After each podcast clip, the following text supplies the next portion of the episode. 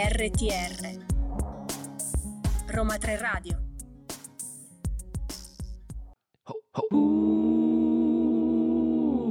Radio Frammenti, la radio che si muove con te.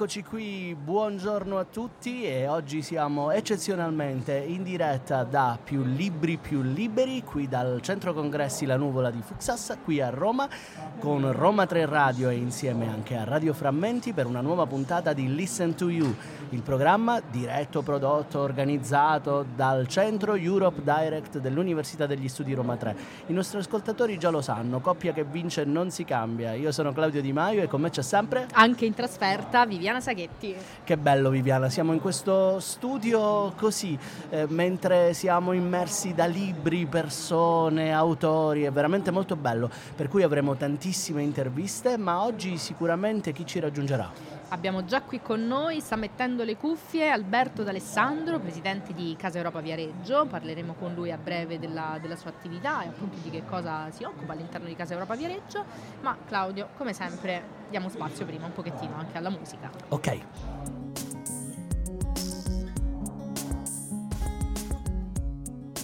RTR Roma 3 Radio Claudio, torniamo in diretta dalla nostra trasferta, da questo slot speciale 11-13 e siamo qui appunto a Più Libri Più Liberi dove insomma siamo come sempre appoggiati da, dalla rappresentanza della Commissione Europea e del Parlamento Europeo e, e, come sempre vi portiamo ospiti dal panorama europeo e oggi appunto come vi abbiamo anticipato abbiamo con noi Alberto D'Alessandro, eh, Presidente di Casa Europa Viareggio. Buongiorno. Benvenuto, benvenuto ai nostri microfoni. Alberto, ci vuoi intanto spiegare ci vuoi intanto spiegare di che cosa parliamo con Casa Europa Viareggio? Cosa fa? Che obiettivi ha? Benissimo, tanto grazie e complimenti per questa trasmissione che parla di Europa, è sempre importante parlare di Europa, eh, all'ascolto dell'Europa e quindi un programma insomma, che guarda al domani, ai cittadini, che è un po' l'obiettivo di Casa Europa, è quello di parlare ai cittadini, di presentare le istituzioni, di avvicinarli al territorio e di essere presenti sui territori raccontando l'Europa, un po' come fanno la rete degli Europe Direct, però il nostro progetto, è un'associazione culturale di fatto, che nasce dal Movimento Europeo Italia, che è un, è un movimento movimentista, insomma, molto attivo e appassionato di Europa, che nasce eh, all'inizio del dopoguerra. Eh, con i grandi personaggi fondatori dell'Europa, ma eh, i popoli di tutta l'Europa si sono spinti per lanciare questo messaggio sugli Stati Uniti d'Europa e ehm, far conoscere un po' eh, alla gente comune eh, anche le questioni più tecniche e più difficili. Casa Europa sicuramente sarà qualcosa di importante, un faro anche per il territorio. Siamo a cavallo tra, tra due anni importanti eh, l'anno dei giovani che si conclude, l'anno europeo dei giovani che si conclude nel 2022 e l'anno delle competenze. Tu Alberto hai lavorato tantissimo eh, vicino alle istituzioni, dentro le istituzioni. Ecco, cosa farà, eh, cosa in- cercherà di fare eh, Casa Europa per intercettare questo pubblico tra giovani e competenze? Bellissima domanda. Eh, l'anno dei giovani sta chiudendo, sono state fatte molte iniziative istituzionali, è un tema importantissimo quello della gioventù. Dal nostro piccolo punto di vista abbiamo lanciato una scuola che si chiama Scuola di Politiche Europee, che è rivolta proprio ai giovani. La prima edizione si svolgerà il 20-21 gennaio proprio a Viareggio, che è la sede di Casa Europa, e eh, l'obiettivo è quello di parlare alle nuove generazioni, di raccontare, ma non diciamo, noi giornalisti, eh, eh, l'Eurocrate, il funzionario di Bruxelles, il tecnico, che spiega in modo molto dettagliato cosa dire, cosa sono le politiche europee. Eh, chiaramente è una formazione che guarda al domani, no? a formare una futura classe dirigente che possa conoscere l'Europa e poi avere delle posizioni anche di responsabilità in qualche municipalità o in qualche amministrazione eh, regionale, nazionale, a tutti i livelli. Per cui venite numerosi a partecipare a Viareggio, ne saremo felici.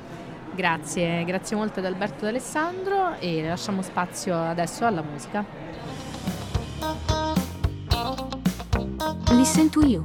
Curiosità, eventi e notizie dal centro Europe Direct Roma 3. Eccoci qui, di nuovo in diretta con Listen to You per portare l'attualità dell'Unione Europea e ciò che fa l'Unione Europea anche in materia di editoria e di libri. Ricordiamo a tutti i nostri ascoltatori che siamo qui eccezionalmente in diretta dalla, fe- dalla fiera della piccola e media editoria Più Libri, Più Liberi. E come lo facciamo? Portiamo quest'oggi uno dei tanti protagonisti, persone che insieme e in virtù di progetti europei hanno realizzato del, dei prodotti editoriali anche per un largo pubblico e per un pubblico speciale, ma non voglio anticipare troppo. Do il benvenuto qui a Listen to You e a Roma 3 Radio a Chiara Pocaterra che è la coordinatrice di due importanti progetti, un progetto che si chiama Transition to Bio e un altro che si chiama Gen B, ma ehm, veramente siamo molto contenti di, avere, di averti qui perché? Perché anzitutto parliamo di un libro, scoprire la bioeconomia. Ecco, come nasce l'idea di questo libro? Grazie mille. E allora il libro nasce da una storia di tanti anni di comunicazione e di educazione della bioeconomia eh, fatta ad altissimi livelli e verso grandi pubblici differenziati eh, a un certo punto però ci siamo resi conto che mancava assolutamente un prodotto per portare alla bioeconomia i più piccolissimi, perché se possiamo fare un cambiamento eh, e quella transizione veramente se eh, facciamo cambiare le abitudini, facciamo conoscere il mondo del futuro ai bambini. E eh, abbiamo fatto una ricerca anche abbastanza globale non c'erano prodotti eh, veramente eh, dedicati ai bambini per fargli conoscere la bioeconomia. E quindi meglio di un libro, un libro con le finestrelle, un libro colorato, un libro accattivante un libro, eh, diciamo quelli che si trovano in commercio, eh, che eh, porta la bioeconomia, la spiega in maniera semplice, eh, con eh, tante immagini, non solo la bioeconomia, ma quelli che possono essere i mestieri della bioeconomia, eh, quelli che possono essere gli scenari futuri, l'ecosistema, il cambiamento climatico, quindi diciamo, abbiamo cercato di dare una nozione a tutto tondo di quello che è il mondo del futuro visto attraverso gli occhi della bioeconomia. Eh, il libro tra l'altro ha una storia diciamo, eh, di, eh, consolidi- di, consolidamento scientifico importante perché eh, tutti i testi e anche tutti i disegni, devo dire anche i colori, sono stati eh, modi- verificati dal nostro comitato scientifico. Eh, abbiamo selezionato 33 esperti da tutta Europa, sia dal mondo accademico che dal mondo dell'industria, quindi siamo sicuri che quello che i bambini leggono con i loro genitori o con gli insegnanti o anche da soli siano contenuti eh, certi, sicuri, di qualità. Chiara, questo è un libro che si propone di essere sì, rivolto ai bambini, ma credo educativo anche per i più grandi. Sto leggendo qui qualche domanda mentre tu ci parlavi, sfogliando il libro. I nostri ascoltatori non lo possono vedere, ma abbiamo appunto il volume tra le nostre mani e le domande sono veramente interessanti e le risposte ancora di più direi e veramente istruttive per tutti. Quali pensi che potranno essere gli elementi di, di successo di questo libro? Allora, eh, sicuramente la, la, curiosità, perché comunque la finestrella ti dà quella possibilità di scendere un minimo nel dettaglio, è ovvio che eh, anche perché la, la, l'utente principale è il bambino, quindi non è che si possa scendere moltissimo eh, nel dettaglio, però anche eh, la, spiegare la differenza tra economia lineare e economia circolare, che sono concetti estremamente difficili anche per gli adulti e nel libro eh, lo spieghiamo all'interno di una finestrella in modo semplicissimo che eh, dà veramente al bambino subito la, la, una diciamo, chiave di lettura ma anche degli strumenti per mettere in atto l'economia circolare. Quindi è molto utile da questo punto di vista. Noi quando abbiamo fatto questo libro per bambini abbiamo pensato eh, che potessero essere i veri veicoli della nuova conoscenza perché comunque i bambini eh, portano con sé il libro, eh, lo leggono insieme ai genitori, lo leggono insieme ai nonni, lo leggono insieme agli insegnanti, quindi la, il nostro pensiero è stato eh, i bambini sono gli unici motori del cambiamento perché si possono trascinare gli adulti. Io ho due bambini, io sono ormai consolidata nelle mie abitudini, non cambierò certamente perché me lo dice una pubblicità o forse un cartellone pubblicitario che posso vedere, non so, una volta al mese, ma invece i miei bambini che eh, leggono, imparano, vedono delle alternative, eh, mi, eh, quindi loro mi portano in casa un'abitudine diversa, un modo diverso di approcciare lo stile di vita e allora si, si cominciano a fare i cambiamenti. Ecco la chiave diciamo, noi, su cui noi abbiamo puntato anche per il successo di questo libro, che Sicur- piace molto. Ecco. Sicuramente molto importante, eh, anche perché ehm, io pure ho, ho, sbirciato, confesso, tra le pagine di questa opera, mette, a, mette insieme tanti puntini il, il dialogo inter, intergenerazionale no? che l'Unione Europea sta cercando di svolgere anche attraverso uno spazio europeo dell'istruzione, ma anche nell'anno europeo dei giovani che si sta appena per concludere, l'anno europeo delle competenze, sicuramente questo potrebbe essere un progetto a cavallo tra questi due obiettivi. Continueremo a parlarvi di queste due importanti iniziative dopo il nostro breve spazio musicale.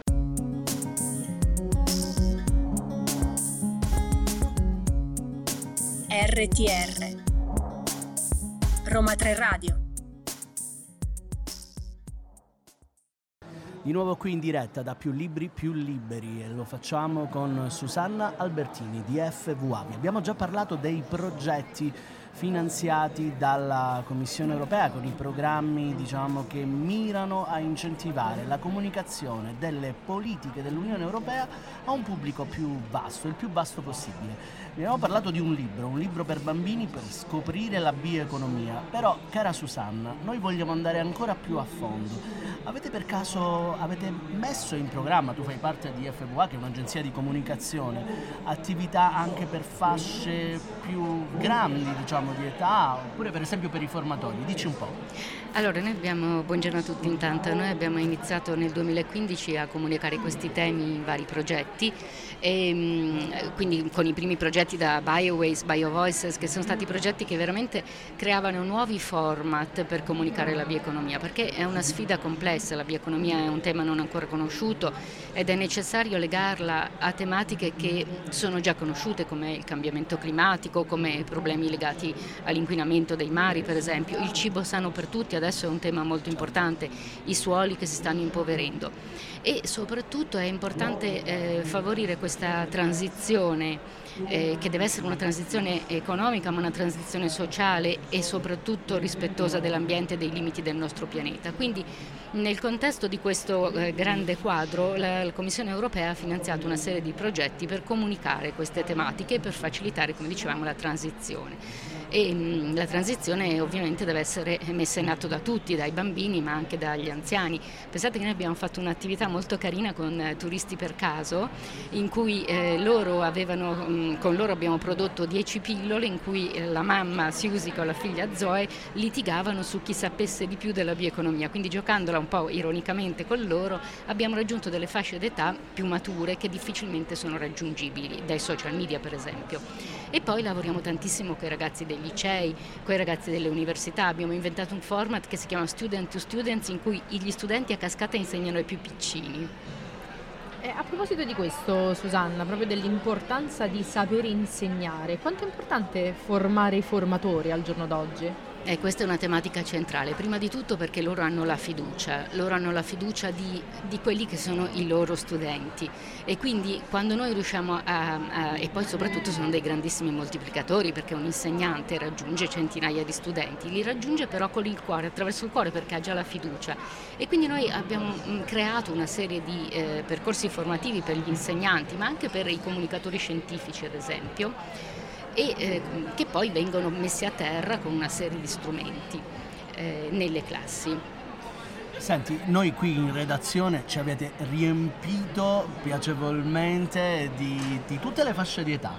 Ci sono tanti piccoli e grandi collaboratori di questi progetti, ma dici un po', come e quali possono essere diciamo, le chiavi di volta per coinvolgere i più giovani? Allora, noi diciamo sempre che la bioeconomia va toccata e annusata. Pensate che noi abbiamo un librettino che è fatto di cacca d'elefante e questa è una cosa che eccita tutti, eh, dai grandi, certo. dai bambini. Bambini. E tutti si mettono il naso, infilano il naso dentro questo librettino. Quindi la bioeconomia va toccata, e annusata. E noi abbiamo un'esposizione di 350 prodotti che portiamo in giro, l'abbiamo portata anche alla Camera dei Deputati, però la portiamo a Make Fair, alla Notte dei Ricercatori.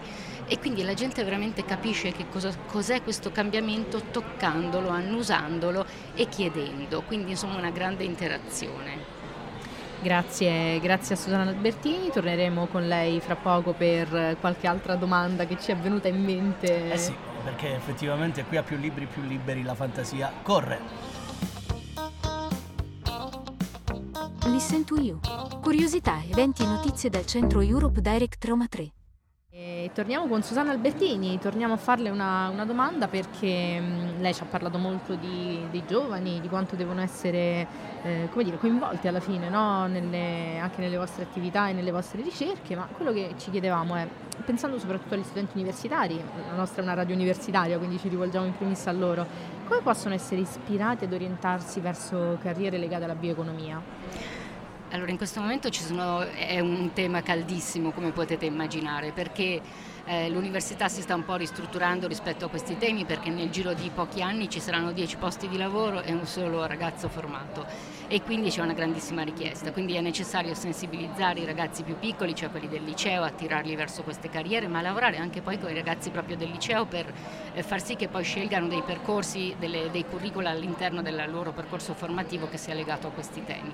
Noi con i licei lavoriamo tantissimo, in particolare in GEMB eh, abbiamo messo in, pianificato, che il progetto è appena partito, una serie di attività in cui portiamo i ragazzi per esempio nelle bioraffinerie, eh, portiamo, andiamo a fare tantissime attività presso le scuole e, mm, e, poi insomma continuiamo a lavorare con gli insegnanti in questo senso. Poi vedremo un attimino anche di lavorare con le università, è tutto un po' in fieri a seconda di quello che, che riusciamo a fare, di ispirare.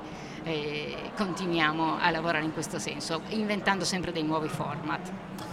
È vero perché effettivamente una cosa importante di questo progetto è che ha cercato di superare forse anche tante eh, difficoltà che ci sono nell'europrogettazione, difficoltà che ci sono nell'implementazione dei risultati, della dissemination, della comunicazione. Noi sappiamo che voi avete lanciato veramente il cuore europeo oltre l'ostacolo, no? avete eh, paventato una distribuzione per esempio anche all'estero e avete scelto il cartaceo in un momento in cui si parla di digitale. Ecco, ci sono stati dei problemi che avete portato avanti e avete dovuto superare per questa, per questa implementazione?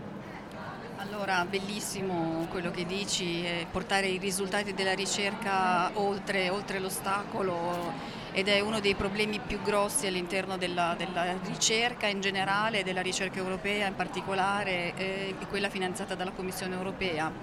Eh, il libro lo abbiamo subito pensato in 11 lingue diverse, eh, quindi l'abbiamo creato in inglese e poi l'abbiamo tradotto in altre 10 lingue, grazie ai partner, perché comunque come sapete nei progetti europei ci sono diversi partner da diversi paesi europei, quindi ognuno ha potuto tradurlo nella sua lingua, quindi quando abbiamo fatto la prima stampa eh, che sono state quasi 10.000 copie subito, eh, abbiamo potuto farle in eh, 11 lingue diverse. Poi abbiamo cercato eh, altri che ci aiutassero a tradurre il libro. Adesso abbiamo anche la versione francese e quindi è una dodicesima lingua che l'abbiamo anche già stampata e eh, ad ora con il nuovo progetto appunto Gen B Generation Bioeconomy cercheremo altri che ci aiuteranno a tradurre il libro in altre lingue eh, perché insomma, vogliamo raggiungere eh, più paesi europei possibili.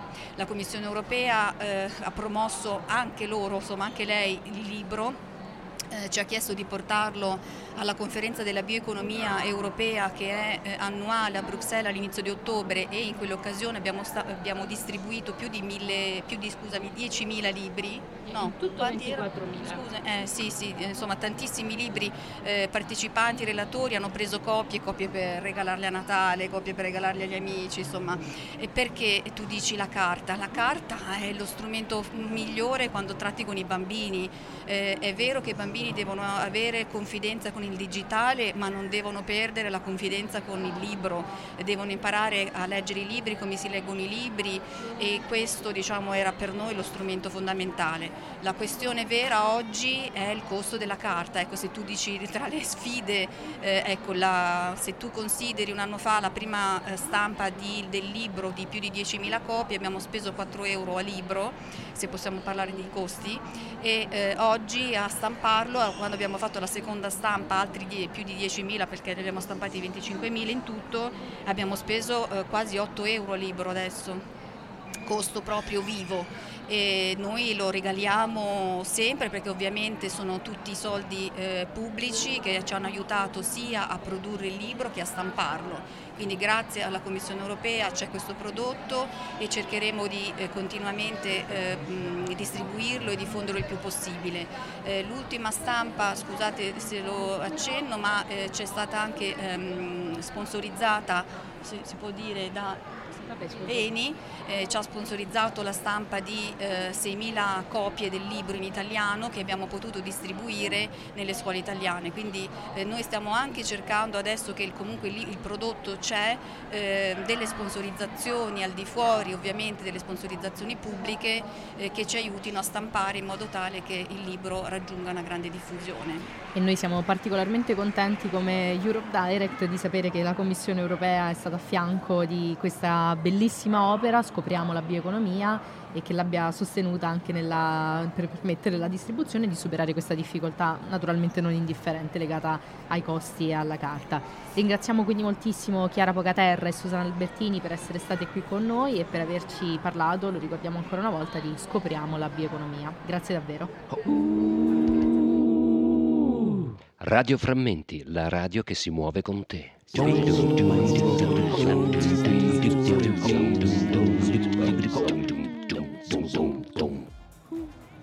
E siamo di nuovo qui.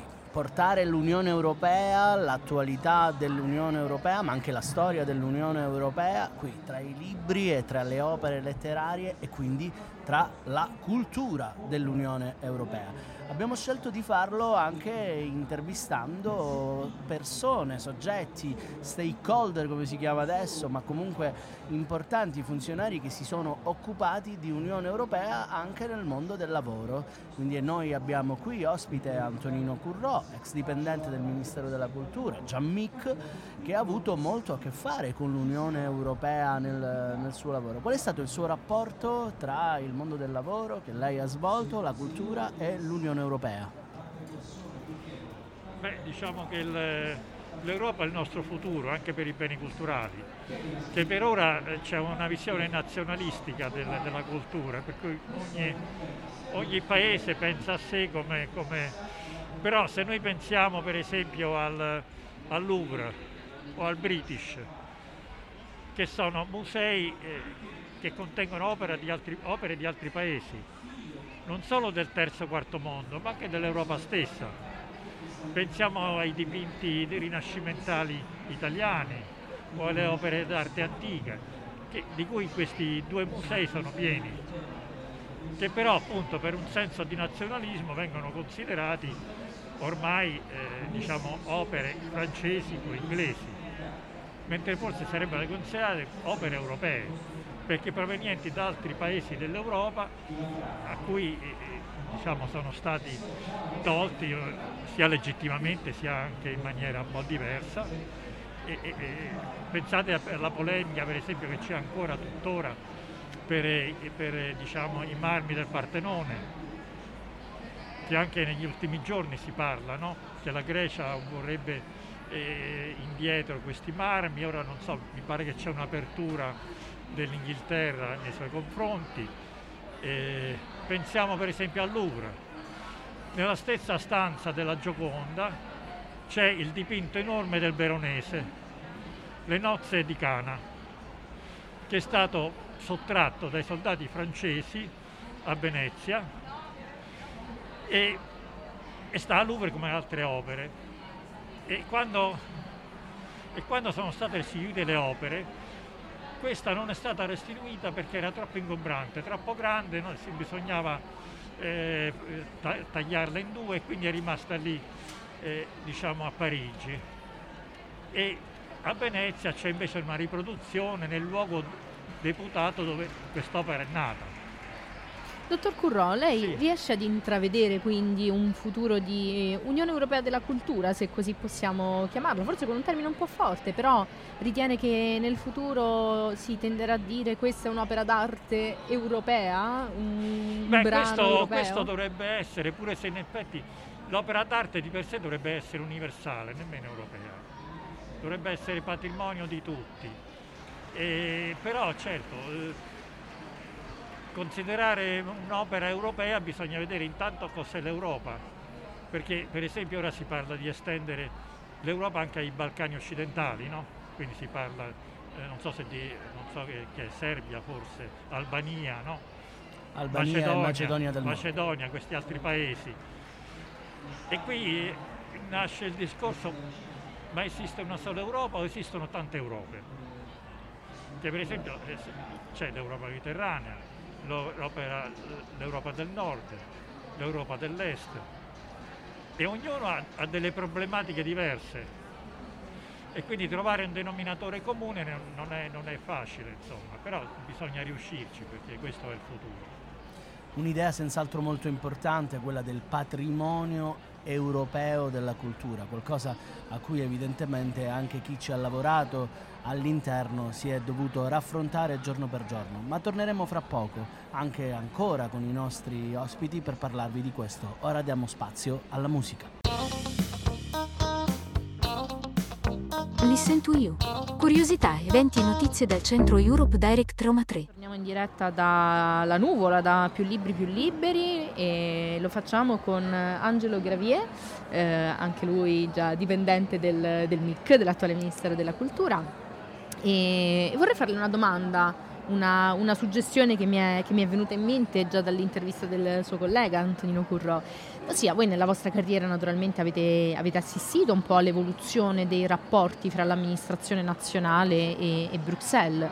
Come avete appunto avuto modo di apprezzare il, il maggiore interessamento, se così possiamo dire, dell'Europa nel settore della, della cultura, considerando anche poi gli attuali finanziamenti che vengono erogati dall'Europa eh, appunto nella cultura? Sì, posso dare una mia testimonianza, diremo storica, nel senso che un, eh, c'è stata un- una norma, la legge 64 del 1986, che ha eh, ehm, distribuito, utilizzato dei fondi anche europei, 50-50 erano- era il ehm, rapporto, 50-50 per fo- fondi italiani e fondi europei, e che ha avuto, il merito di co- contribuire agli interventi di restauro di, di pressi piuttosto notevoli, piuttosto importanti, della- cioè parliamo, parliamo di- dell'area archeologica di Pompeo, di Ercolano, eccetera, di altre cose, e eh, con un buon esito perché eh, eravamo controllati anche dalla, de- eh, oltre che, de- oltre che dai- dai, eh, dall'Europa insomma in sé per sé c'era anche la Corte dei Conti europea che faceva delle visite in loco e anche ovviamente al centro per, per verificare che tutte le procedure fossero ben organizzate e non, non ci si deviasse, così come oggi io penso che anche il PNRR dovrebbe eh, contribuire a, a sempre una migliore eh, sistema- sistematizzazione dei siti sia archeologici sia museali eccetera. Per cui eh, l- il voto è che mio, eh, per- data l'esperienza pregressa, è che si continui su- su- in modo eh, più moderno, eh, più attuale delle altre cose a contribuire a, a dare- a utilizzare questi fondi europei in una cornice, come ha detto il collega, più vasta delle altre cose, tenendo conto, della- tenendo conto delle differenze, delle cose, però con un'unica visione, è così generalizzata. Infatti ha pienamente ragione dottor Gravier, ritorniamo ancora una volta a quel concetto di patrimonio culturale europeo, quindi svincolato. Però mi è piaciuto molto un passaggio che lei ha detto, la, le diverse eh, diciamo, tipicità degli Stati membri, le diverse tipicità delle singole amministrazioni, perché sicuramente non sarà, non sarà semplice far dialogare la pubblica amministrazione con l'Unione Europea. Ecco, lei è una persona di molta esperienza, quali sono state, se ci sono state, qualche difficoltà diciamo, di dialogo tra amministrazione pubblica e Unione Europea? Più che eh, delle difficoltà, eh, forse nel campo della cultura, eh, dovremmo parlare di diversi sistemi, ecco, così, così posso dire, per ogni paese. E questo, ecco appunto, così come una volta si è pensato di fare uh, una Costituzione europea, si dovrebbe pensare ad armonizzare ecco, questi diversi interventi, eh, queste diverse normative che regolano cam- nel campo eh, dei beni culturali, in senso lato naturalmente, oggi ci sono i beni materiali e immateriali, per tutto è cultura e a volte niente è cultura. Grazie, grazie al dottor Gravier per questa direi speranza più che condivisibile, no Claudio? Assolutamente, anche molto ottimista il, il suo pensiero. Davvero, davvero assolutamente obiettivi che, che, l'Unione Europea deve tenere ben presente nella propria azione. Ringraziamo moltissimo Antonino Currò e Angelo Gravier, ex dipendenti del Ministero della Cultura, per la loro preziosa testimonianza e lasciamo ora un po' di spazio alla musica. Grazie a voi.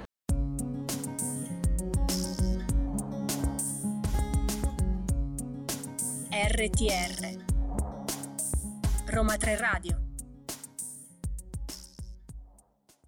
Torniamo in diretta, torniamo dalla nuvola, da più libri più liberi. Claudio, oggi è veramente una puntata piena di ospiti. Sì, soprattutto perché il nostro filone è la cultura e soprattutto i, non solo i libri, ma quello che l'Unione Europea fa per la cultura. E infatti abbiamo un ospite che di cultura direi che se ne intende non poco. Eh sì.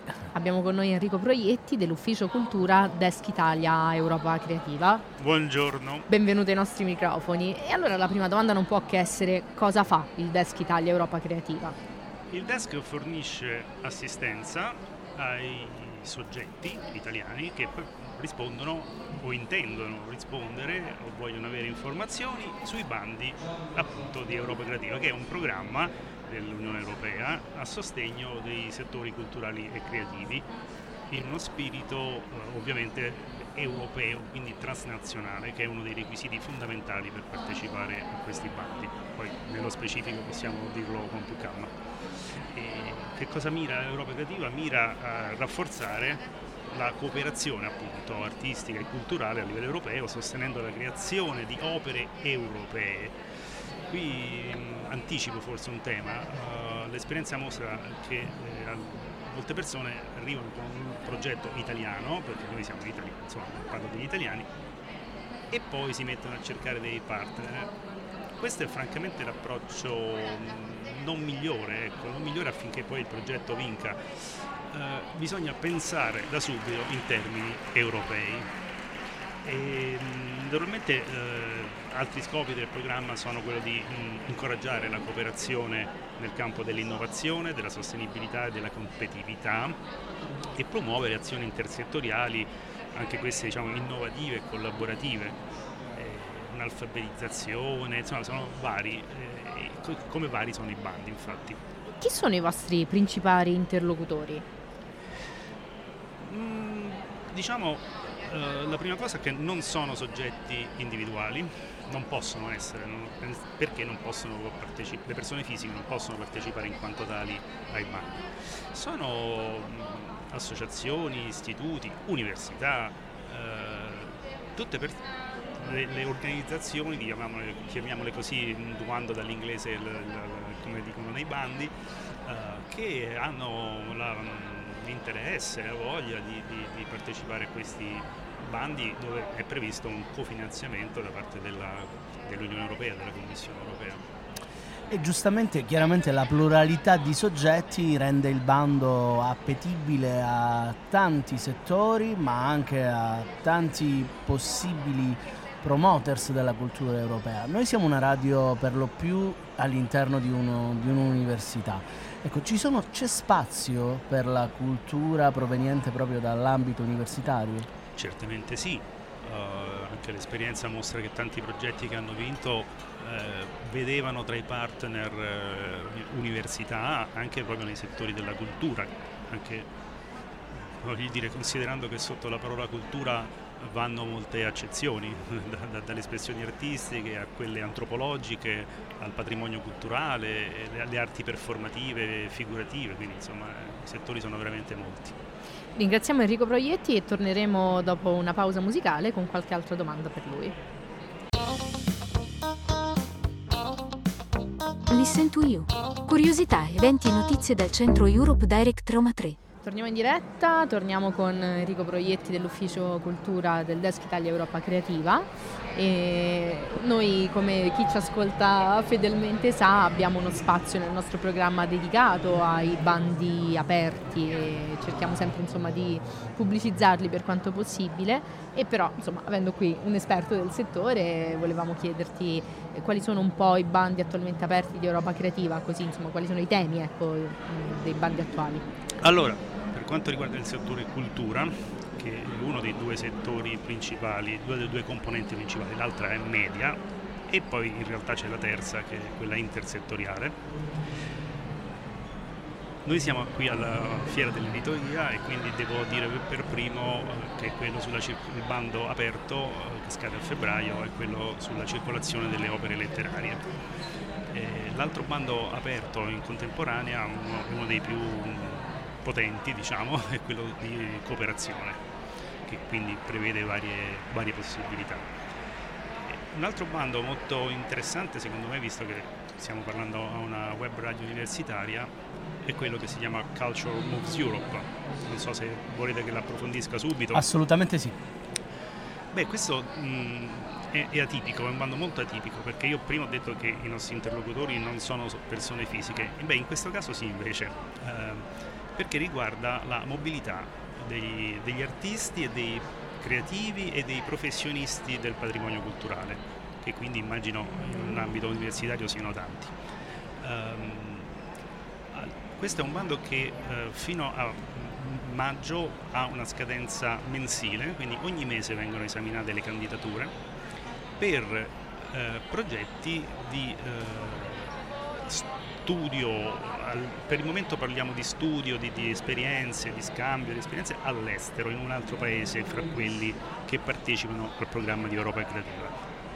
Qui permettetemi di aprire una parentesi perché eh, questi paesi non sono solo quelli dell'Unione Europea, ma oltre a quelli ce ne sono molti altri, facilmente trovabili diciamo, sui bandi, Uh, si va dalla Tunisia alla Turchia, uh, stanno per entrare Israele e Palestina separatamente, eh, certo. e, e l'Islanda, la Norvegia, quindi il panorama è ben più ampio.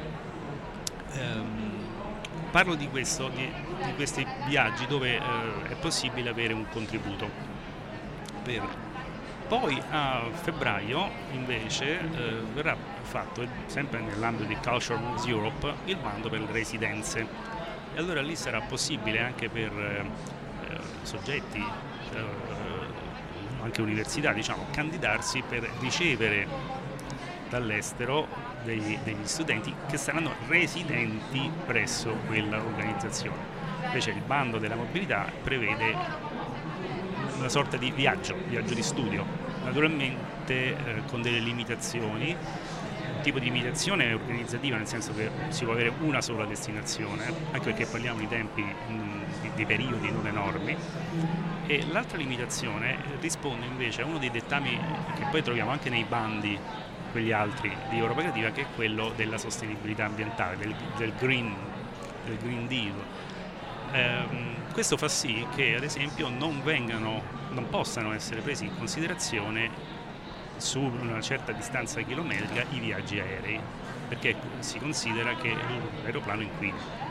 Certo, certo, molto importante quello che ci dice Enrico, soprattutto perché ci dai la testimonianza concreta di come eh, non solo le strategie della Commissione europea poi vengono tradotti fondamentalmente in obiettivi dei bandi, quindi tutti i partecipanti ovviamente devono tenere presente eh, queste strategie dell'Unione europea, in ultimo come dicevi il Green Deal ma dall'altro lato che eh, i bandi di Europa Creativa cercano di abbracciare quell'ideale che stiamo portando avanti un po' in tutte le nostre interviste di oggi, quello di patrimonio culturale eh, europeo.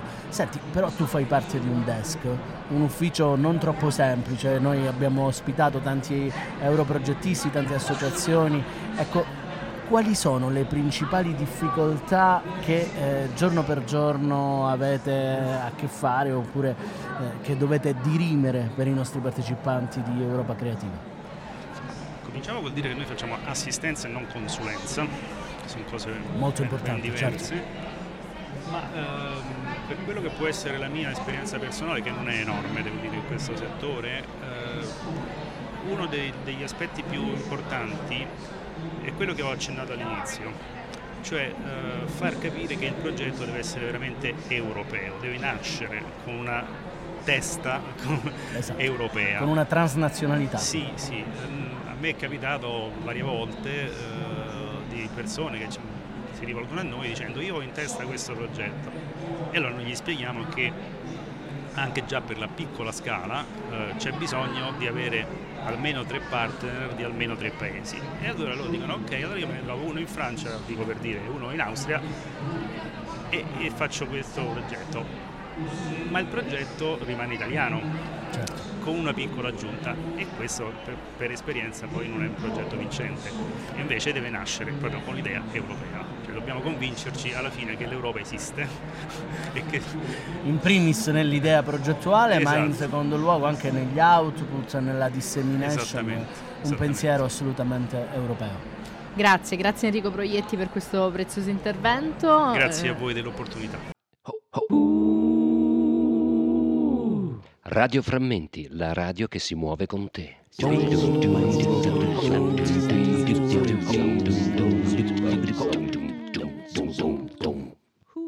Tanti libri, tanta libertà di cultura, fruizione, patrimonio culturale europeo, ma eh, c'è veramente Europa qui alla nuvola e al centro congressi? Sì in realtà c'è c'è un, un, bellissimo stand della commissione europea ma abbiamo invitato qui Simona Zeppa a parlarci proprio di questo stand. Dici Simona esatto noi siamo la rappresentanza in Italia della commissione europea e per la prima volta quest'anno siamo presenti a questa bellissima fiera per comunicare le priorità dell'Unione Europea con un'attenzione particolare alle opportunità per il settore culturale e creativo e in particolare per le nuove generazioni. E quest'anno infatti è l'anno europeo dei giovani come già insomma, abbiamo detto più volte. E, um, oggi eh, ci sarà un evento e quindi vi, vi, vi aspettiamo numerosi, eh, si terrà alle 19 presso la Sala Marte dove illustreremo un, um, un bando a sostegno delle, delle orchestre e, e, a seguire ci sarà una performance musicale con un tributo a Ennio Morricone. Beh, grazie intanto per averci segnalato questo, questo bellissimo evento. Al noi quale per primi andremo. Noi saremo lì e ci auguriamo che anche i nostri ascoltatori parteciperanno numerosi. E Simona, se posso chiederti, perché pensi che sia importante avere uno stand della rappresentanza della Commissione proprio qui? Beh, perché eh, ovviamente noi vogliamo raggiungere mh, le, il grande pubblico e siamo molto contenti infatti di eh, aver approcciato con tantissime persone e soprattutto interessate e, e, soprattutto tantissimi giovani. In questi giorni infatti ci sono stati tantissimi ragazzi, tantissime scuole e siamo veramente molto contenti. Simona, noi eh, così cerchiamo di essere gli occhi dei nostri ascoltatori. Siamo venuti al, allo stand e abbiamo visto anche che ci sono interessanti gadget. Ci puoi dire qualcosa sui gadget che possono trovare chi viene a trovare la Commissione europea qui a più libri, più liberi? Abbiamo realizzato dei gadget ad hoc, quindi dei segnalibro e delle, delle agendine con, uh, per, insomma, brandizzate e, um, e soprattutto anche tanto materiale informativo per i ragazzi. Che bello, veramente, non solo quindi per radio, ma anche qui eh, tra gli stand insieme a queste montagne di libri che ci circondano. Noi ringraziamo veramente tanto Simona, ti diamo soprattutto un, un grande fortissimo abbraccio e aiuto per questi giorni. La, la fiera eh, non si sta per concludere, anzi è praticamente nel mezzo del suo operato, quindi venite tutti qui alla Nuvola e venite a visitare lo stand della rappresentanza in Italia della Commissione europea.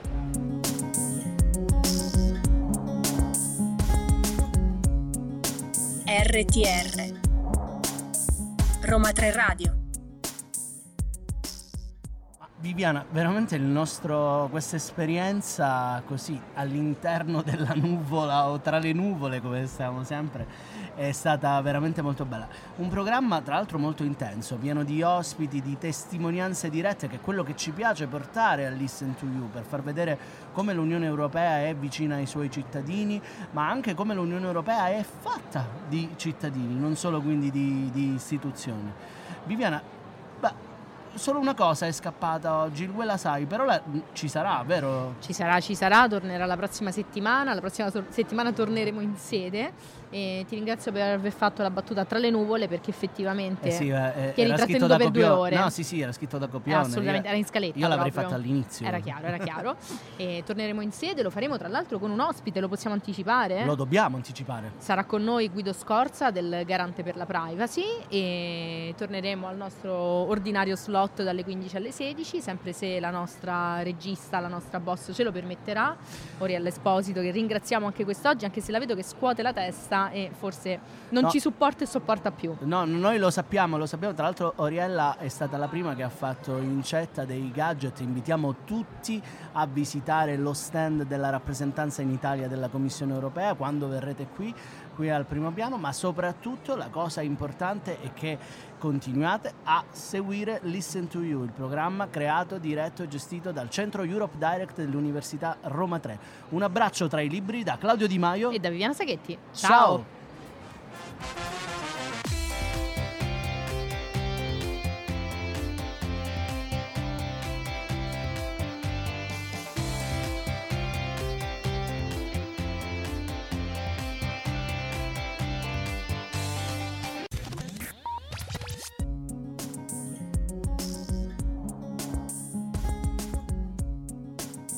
RTR Roma 3 Radio.